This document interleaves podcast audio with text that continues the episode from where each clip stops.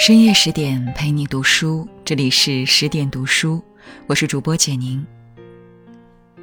一九八六年，一个头发花白、满脸皱纹、不衣不鞋的老太太走到了生命的尽头。她语调依然如年轻时一样轻松俏皮，对家人说着玩笑话：“你们大家高兴吧，我肯定能成佛。”那时他已经遍尝人生百味，一切表象在他眼里。都是过眼云烟了。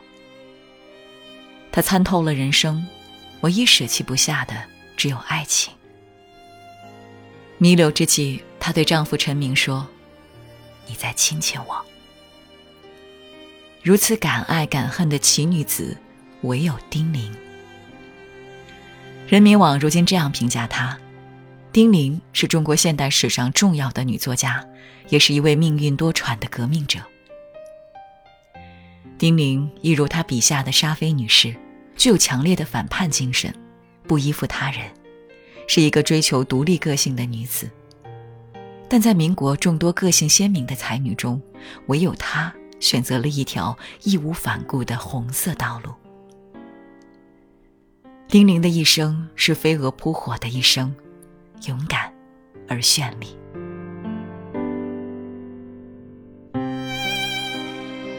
一，从大家闺秀到叛逆女生。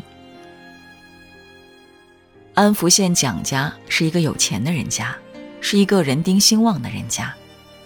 在我爷爷的时代，据说那些爷爷们，这房那房，远房近房，究竟有多少房多少人，连姓蒋的人自己也分不清楚，外人就更无从知道。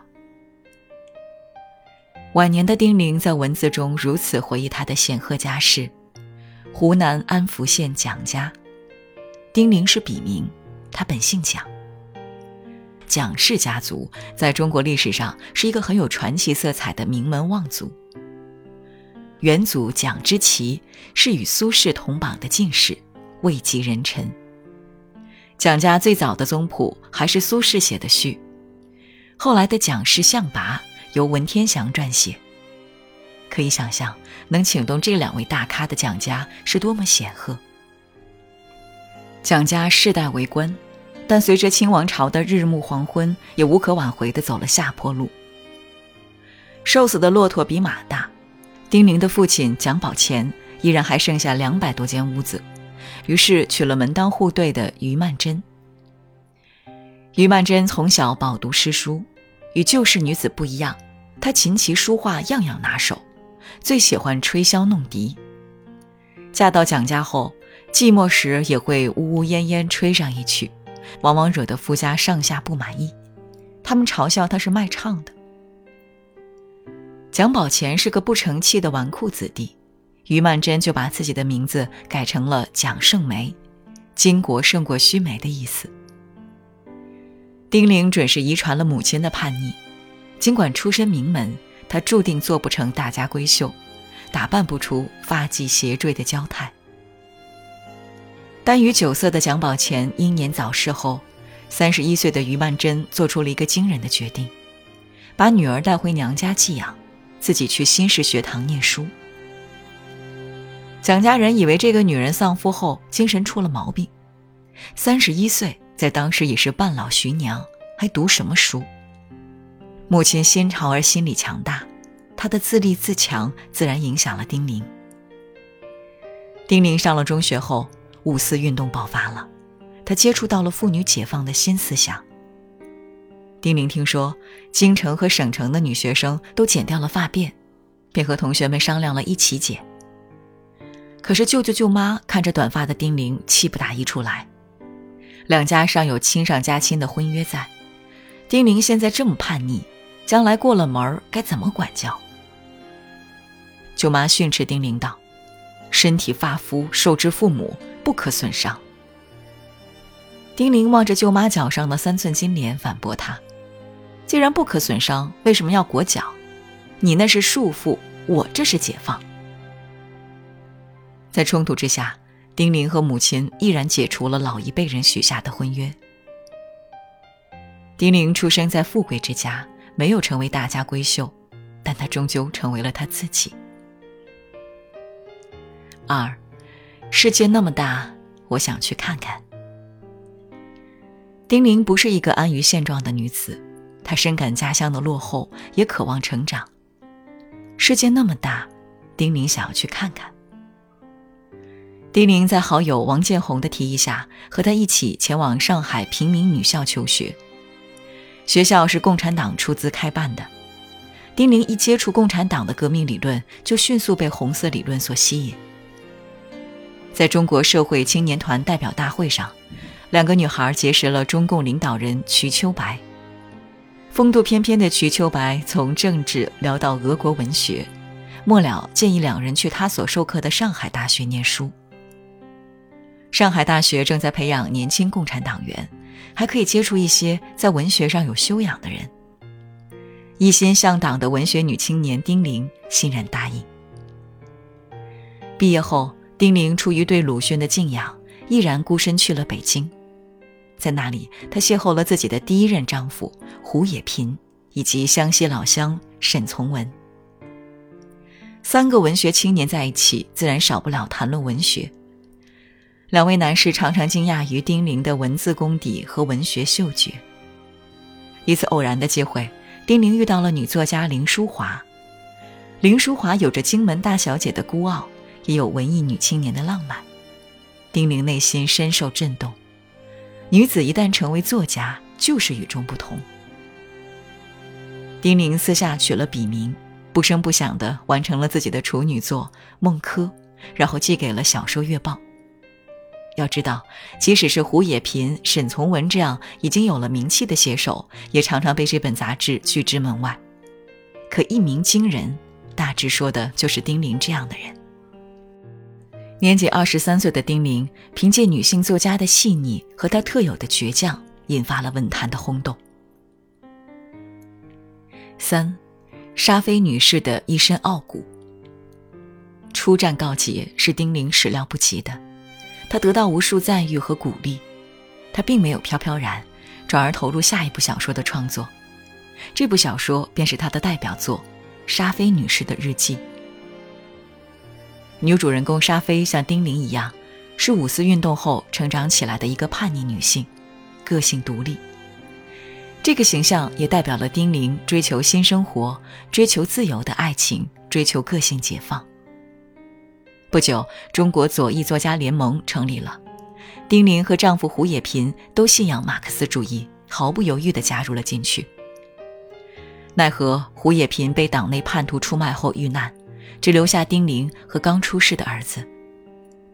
深陷丧夫之痛的丁玲只好把注意力全部转移到负责左翼机关刊物上。冯达的出现很好安慰了丁玲，两人日久生情，决定搭伙过日子。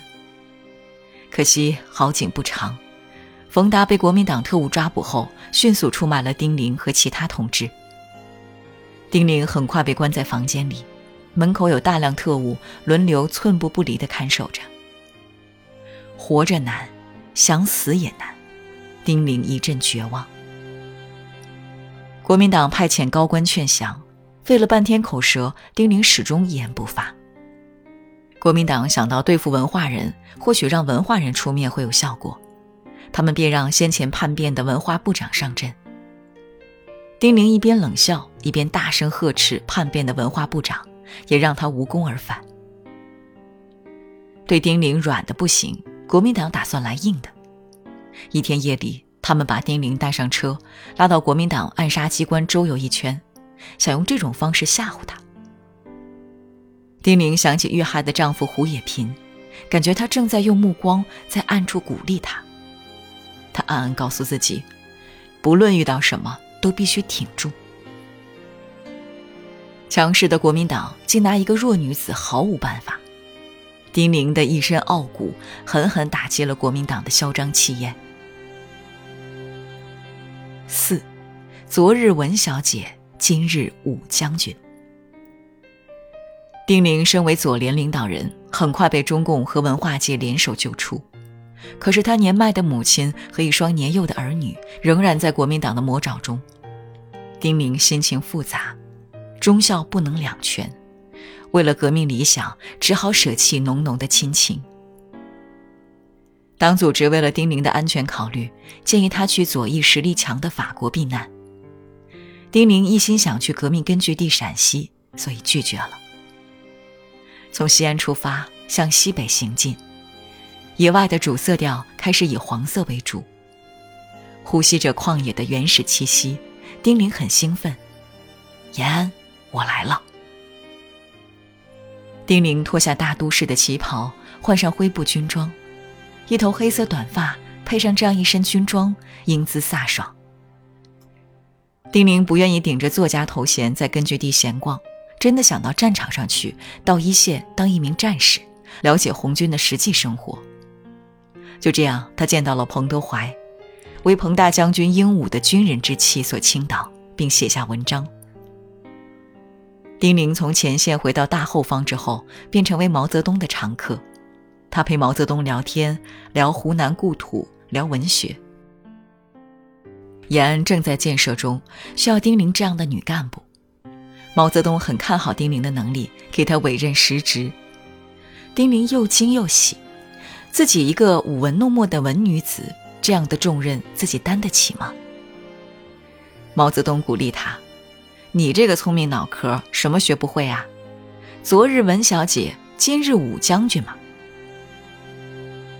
丁玲不仅胜任了工作，还在此遇到了最终陪她走完一生的男人。陈明比丁玲小十三岁，是个英俊清秀的帅气男生。在尘世中，总有一个人不计较你的容貌。年龄、身份，就只是单纯的喜欢你。对于丁玲来说，陈明就是这样的存在。两人差距甚大，自然少不了流言蜚语，但陈明依然呵护丁玲，直到他生命的尽头。不管命运中曾经有过怎样的坎坷，不管遭到怎样的争议，丁玲在文学、政治、爱情上起起落落，却始终坚毅不屈。从来不曾低头。他的文字叛逆独立，他的爱真挚热烈。丁玲用飞蛾扑火的一生，执着地言说女性成长。与其说她叛逆，不如说她是勇敢的活出自我，而这正是做女人的最高境界。真正的输家，不是世界逼你低头，而是你自己先认输了。不给自己设限。大胆丢掉女性身上的枷锁，才能拥抱更多精彩，与所有女孩共勉。更多美文，请继续关注十点读书，也欢迎把我们推荐给你的朋友和家人，一起在阅读里成为更好的自己。